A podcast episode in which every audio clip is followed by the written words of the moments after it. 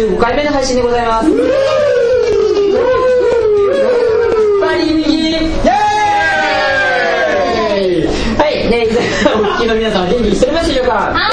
パリミギイエーイ。はい、居酒屋とは居酒屋の収録しようこれがグラグラな投稿する番組です。パリミギイエーイ。お茶すげえ音が入ってる。お茶うまいねお茶ねこれね。美味しいです。はい、居酒屋の収録に加え酔っ払いのトークなのでお聞き苦しい点も多々あるかとは思いますが、どうぞ最後までお付き合いください。よろしくお願いします。それではメンバーの自己紹介でございます。のりぞう、バナナが大好きのりぞうです。味がよ。はい、パリミ。お茶が大好きパリミです。ガチャンです。おわざわざ落とすんのやめてください。落とさないの。はい、メンバー。はい、ショートケーキ大好きメイポンです。実は俺前回言うの忘れたんだけどさ、はい、まあ7月30日が誕生日でした。はい。それとあとほら復帰の祝いを兼ねてちょっとプレゼントを用意して。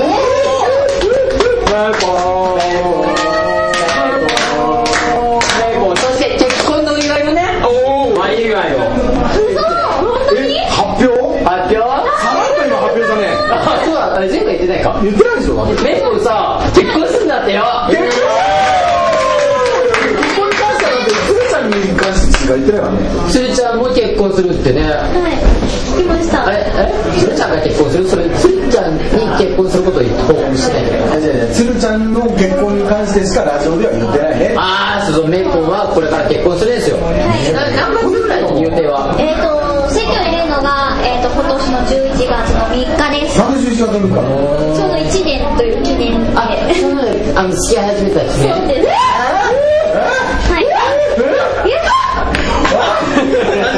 何今の？中身何？ちょっと見ていい？やだ、なんか来てるよ。なんかピーナッツでしょ。なんでピーナッツ？観葉植物ね。もう今ねうちで観葉植物だらけの家にしてるんですよ。観葉植物です。ありが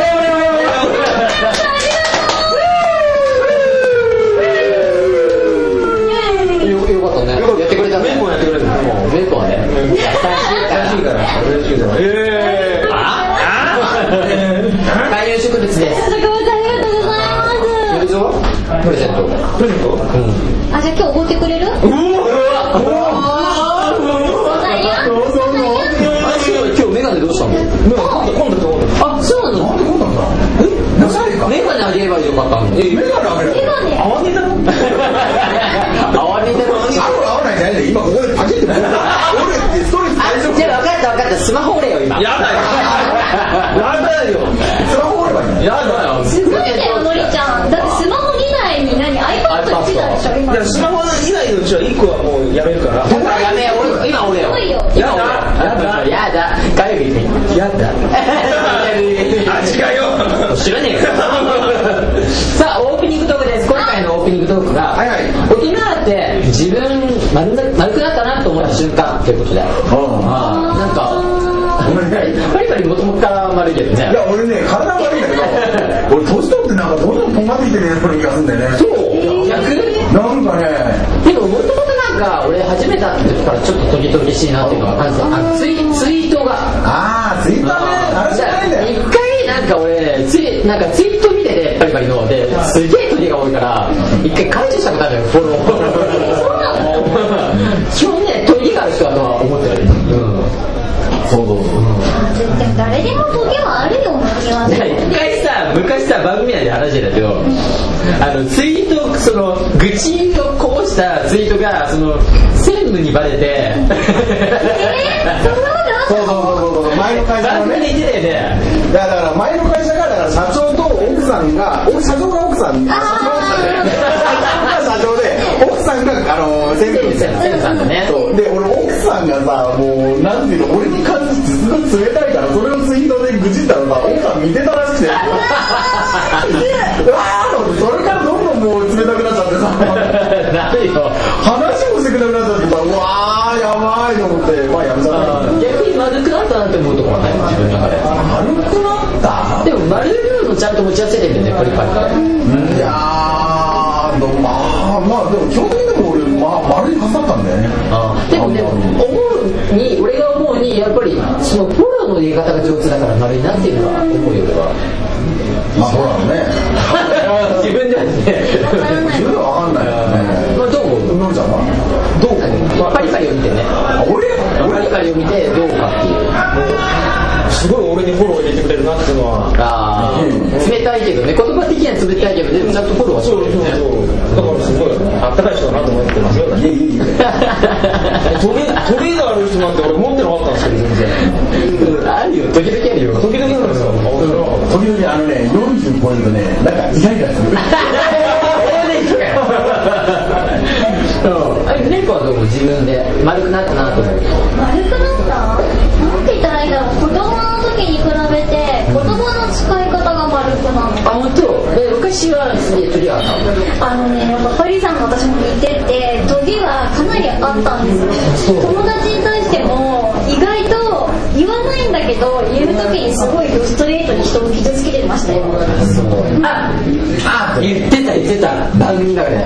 お前んち貧乏だからみたいなこと言ってた。そう。そんなことを結構平気に言ってたけど、やっぱりね、争いになって大人になると、まあね、周りの状況を見て話すようにはなるんですねっていうのは感じますね、やっぱり。時間が。あっちゃん、俺結構丸くなった方だと思う。俺やっぱすっげえ取りがあったね、昔。普通になんか、辛辣なこと言ってたよね。あ、なんかね、結構きついことは言ってたね。でも最近そうでもなくなったでしょ。一緒に番組でやるようになった当初に比べたら。まあお互いにね、いろいろね、あったね。でも最近切に思うのは、その例えば嫌なことがあっても、愚痴は1回までっていうふうに決めるような。あ、そうなんだ。愚痴を吐くにしても何度もこぼしたくなるじゃん。でも1回までって決めるようになってから、あんまりそういうなんか悪くなったんだなって、なんか受け入れる器がでかくなったなっていうのは、それを思って偉いでしょ。成長してるよ、だってもう32歳だもん。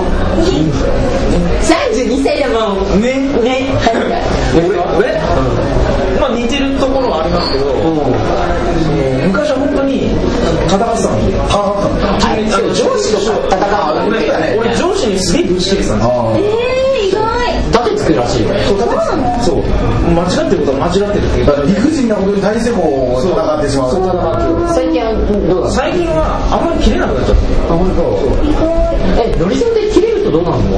いや、それは分かんない。自分のことでしょ。いやでも上だろうがなんだろうががっつり言っちゃう。だからみたいな。いやいや、暴言怒鳴ったりはしないけど。逆に俺だって、俺も上の部分が切れるけど、下の部分切れるってことはあんまないよ。あ、下の部分はないかな。もう今の会社がまたいろいろあってな、もうグダグダの札だから、多分システム関係も全部グダグダだから。なんかね、どこの職場行ってもそうですよ。前はだからその仕事のそのシステムだったりとか社長のやり方だったりっていうのは全然 OK なんだよ。ただ人間扱いされてなかったっていうだけで。それから新しい職場になってからもうグダグダですよ。今なんか特にグダグダですよ。でもどこ行ってもそうだけどね。めちゃめちゃ仕事しながら切れてる。でもどこに行ってもそういうのってあるけど、その具合だよね。あるよね。本当ひどいところもなんか管理がなってないな、人の管理がなってないなと、あと仕事の管理がなってないなってあるよね。そういうのですごいそういうのを感じるときあるよね。だから前から俺もなんかすごい言ってんだけど、独善的な人が大嫌いだって言ったり、独善的な人が大嫌いだって、独善な人が大嫌い、だからさ、もう何ていうの、上の方がもうグダグダになってるくせに下の人間にやれやれっていう、もうまさに典型的なところなんだよ。だからもうお前だったらお前もちゃんとやる。でも愚痴コーナーなんですよこれ。それでいて口の悪いやつね。そう。俺そういうの本当ダメだよ。本当やだ。わかるよ。わかるでしょ。わかる。あっこわかるでしょ。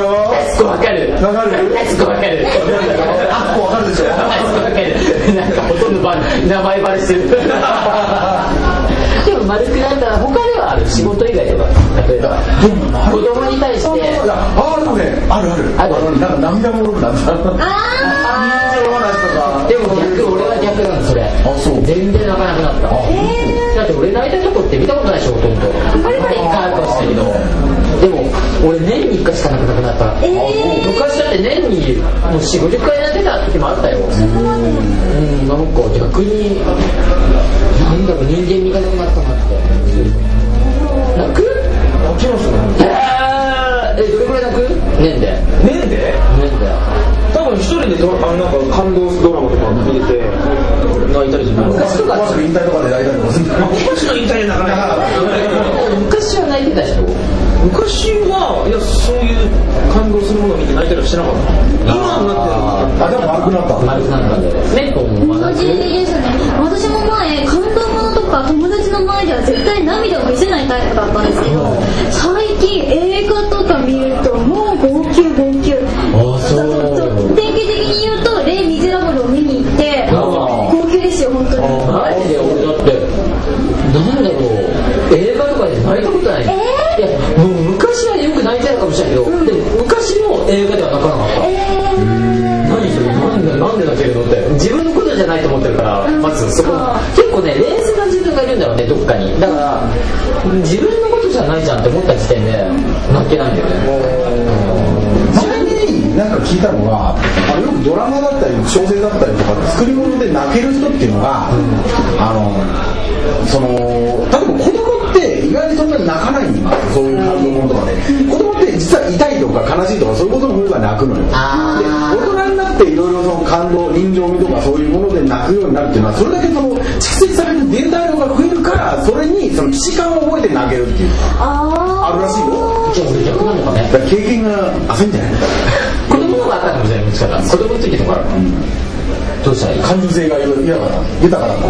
でもね、感情性すげえあるんだよ。感情性じゃなくて感受性ね。感情性じゃないの。あるけど、結構感受性あるよ。あるんだけど泣かないだけ。じゃねえよ。いや、感受性があるよって自分で言う人もいるから。俺感受性あんだよみたいな。さあ、以上でした、はい、今回も楽しんでお話をいきますよ。居酒屋イエーイ。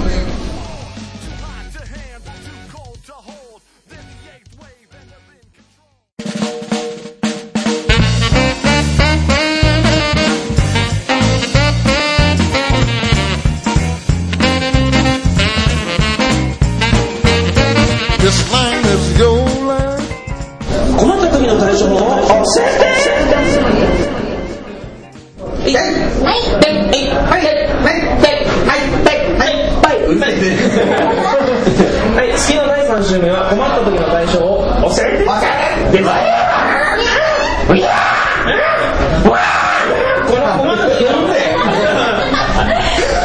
この困った時の対処を教えてとは、メンバーが日常の中でちょっと困ったことを挙げてもらい、それについてメンバー同士でどうしたらいいかを話し合うコーナーです。はい、今回やってまいりました。担当メンバーはパリミキさんです。はい、僕です。会社でちょっといいなと思ってる人がいるんですよ、実は。可愛い人。マジなんです。その人にもし告白をするとしたら、どんな告白をしたらいいんですかね。マジか。まだどんな告白をしたら相手の心に残りますか。もう一回言って。どんな告白をしたら相手に残りますか。心に告白を外して告白ね。なんだどうなんでしょうかね。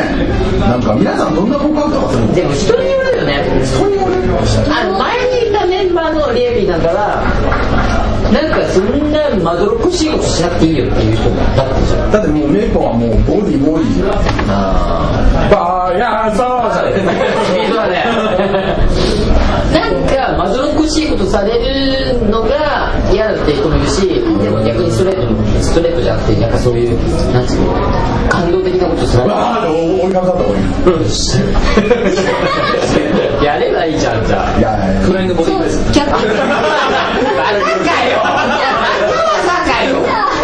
もう何でもフライングに使えるね。フライングゲット。今した。ジャンピング。いやその人がどういう人なの？どういう人っていうか、どの辺ぐらいの関係？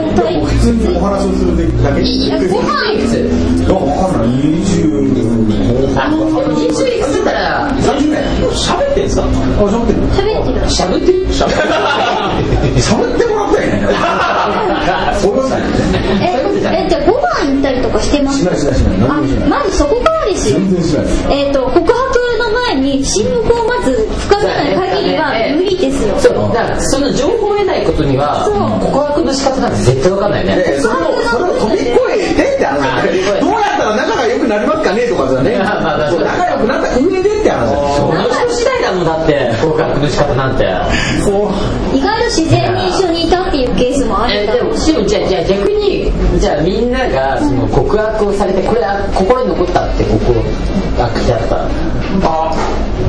ら、でも俺がすごい記憶に残ってるのは、なんか相談されてたんだよね。ちょっとなんか好きな人いるんだよねって、誰って聞いたら目の前にいる人って言われて、で一瞬考えさせるっていうのが結構心残りね。誰俺じゃないよね、後ろの人と思ったら誰もいなくて、で前を見たら俺じゃんみたいな。でそういうなんかちょっとしたのが可愛いなと思ったけどね。なんかちょっと考えさせるっていうのはあれじゃない、もしかしたら。なんでね、素晴らしい、いいと思います。何かある、なんか俺言われてね、一緒にいて楽しいと思ってたんだけど、なんか一緒にいて嬉しいと思うようになったみたいな。かわいいやり方はキュンときちゃったね。キュンときちゃったね。6個下の子だったからで、6、7年前だから23歳。ど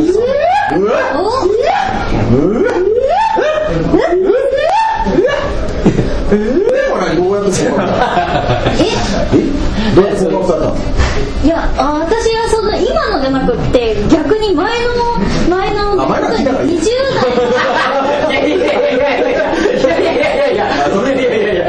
20代のところに一番印象に残ってるのが、プラネタリウムに一緒に行って、真っ暗じゃないですか。ですごい空が綺麗になってるわけですよ。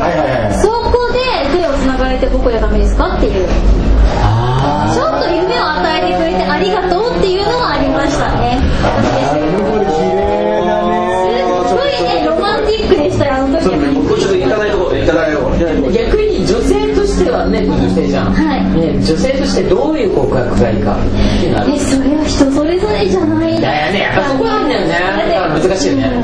なんか一番私ベタな指輪がなんかグラスの中に入ってきたっていうのは嫌なんですよ、私逆に。やっぱりエミーと同じだ。嫌なんですよ。嫌なの、それは嫌なの。だったら普通でいいの。本当にストレートの方が私もいいって言うと一緒。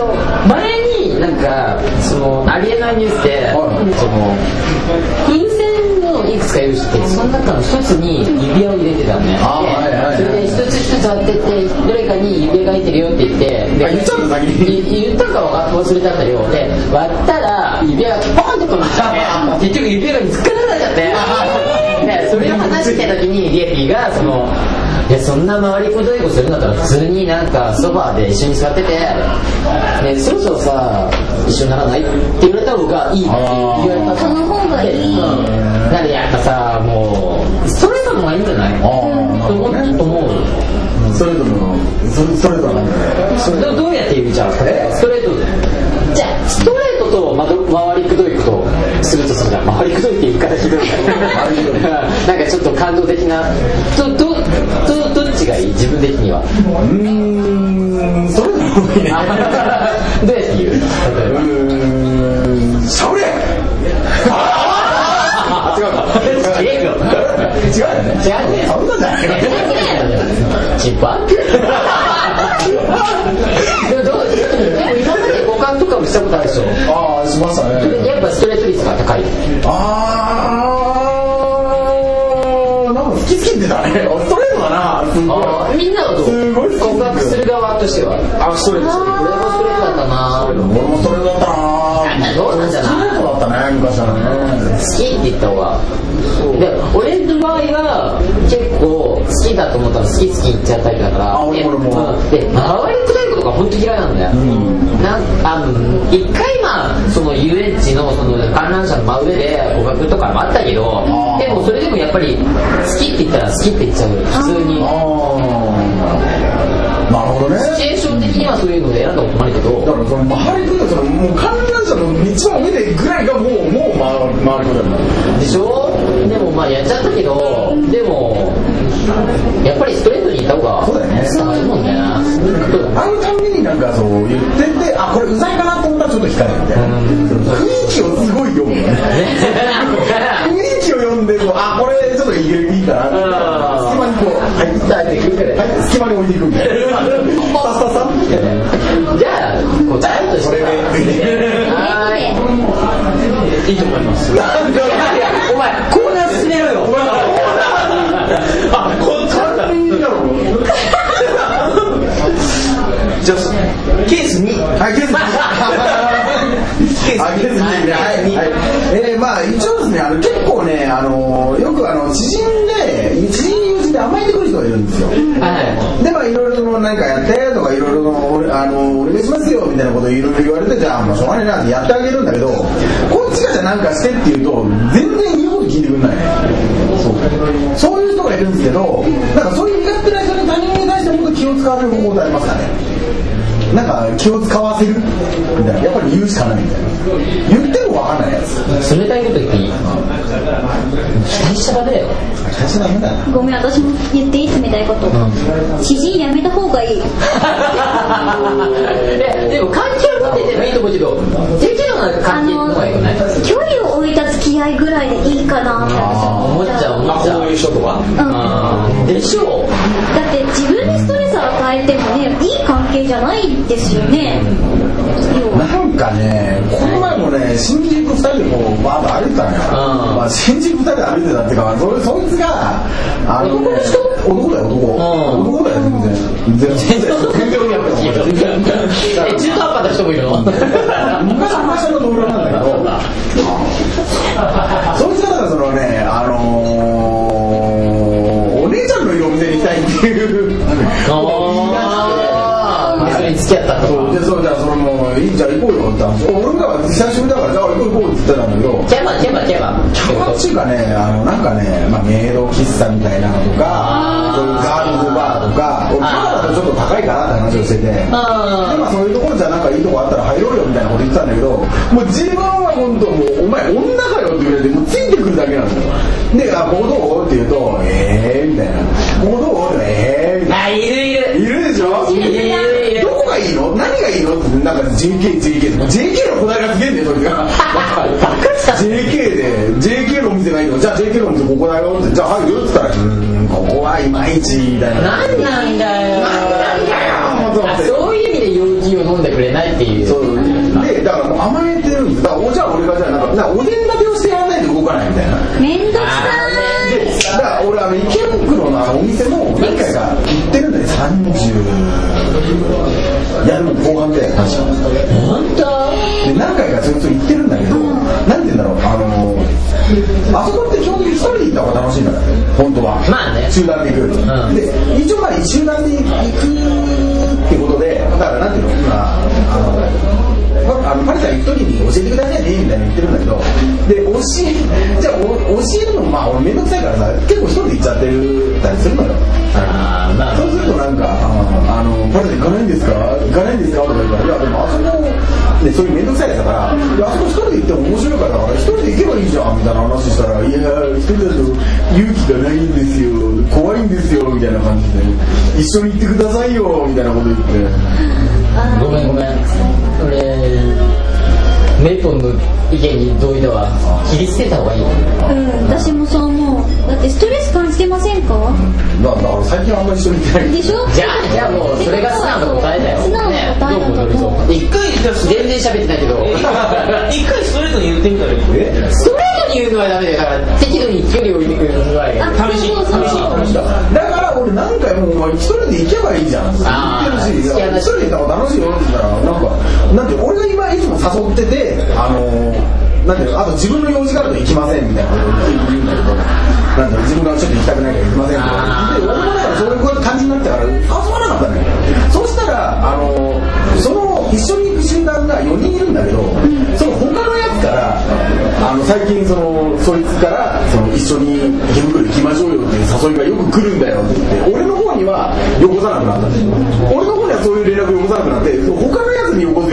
すごいな、なんだそれと思って。すごいな、都合がいいんだよ。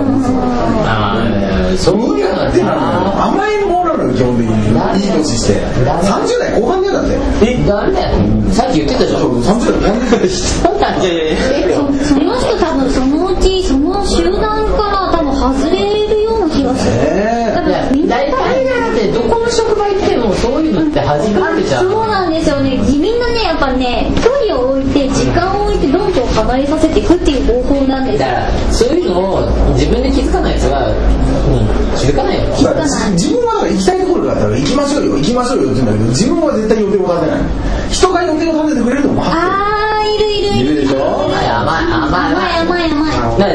そんなさ、だって自分一人の人生なんだからさ、そんな自分で決められないよって。そうなんだ、ダメなんだよ。だたまにはさ、自分がこれ行くんだけど自分がここに行くんだけど一緒に行きませんかって、そういうこと言えっつんだよね。そうだよね、それ言わないから、だからそうなんだよ。置いちゃうもう置いてる。だからもうね、解決してんだ無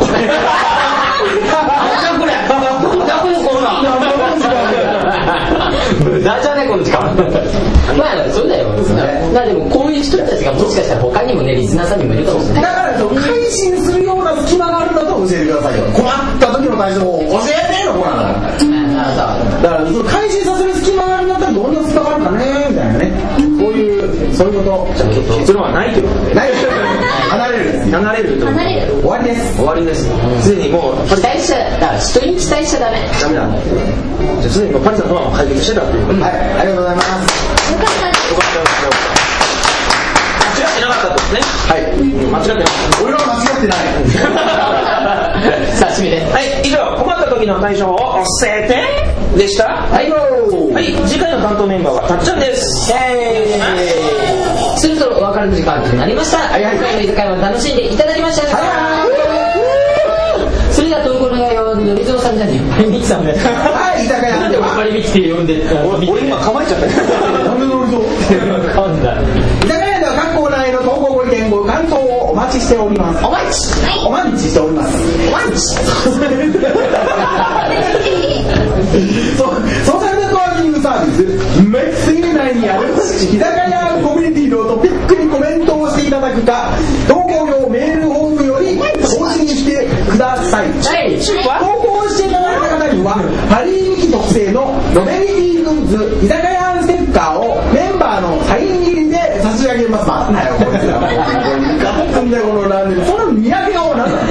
似てるよね。なんだ顔のまね。似てる。チンパ？そ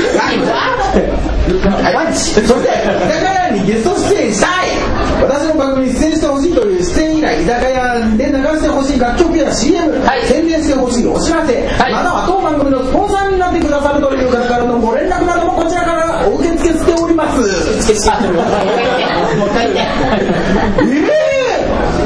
連絡などをこちらから受け付けております、はいはい、なお月1回の収録のため採用まで時間がかかってしまうかもしれませんが、ご了承ください。よろしくお待ちしておりますいやもうね、パリパリの敗因が分かった。結構ね、オーつけたがるのよ。オーつけるからなんか後の言葉がおかしくなるというので、結構過去にある。おまんちしたのおまんちってなんだよはい、告知ありますか？ないです。はい、私です。私が東理香さんと一緒にやっている元気な朝ごはん、前橋シティ FM の公式サイトから聞けますので、よかったらお聞きください。元気な朝ごはん、はい、元気があれば何でもできる言いたいだけで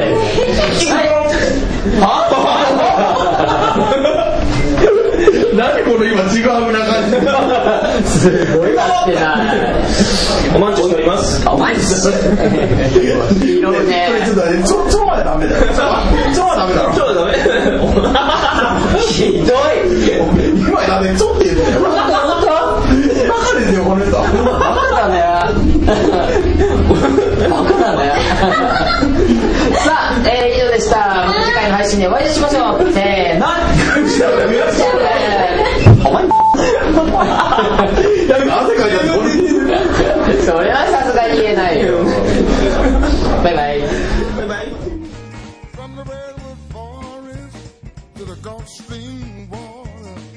this land was made for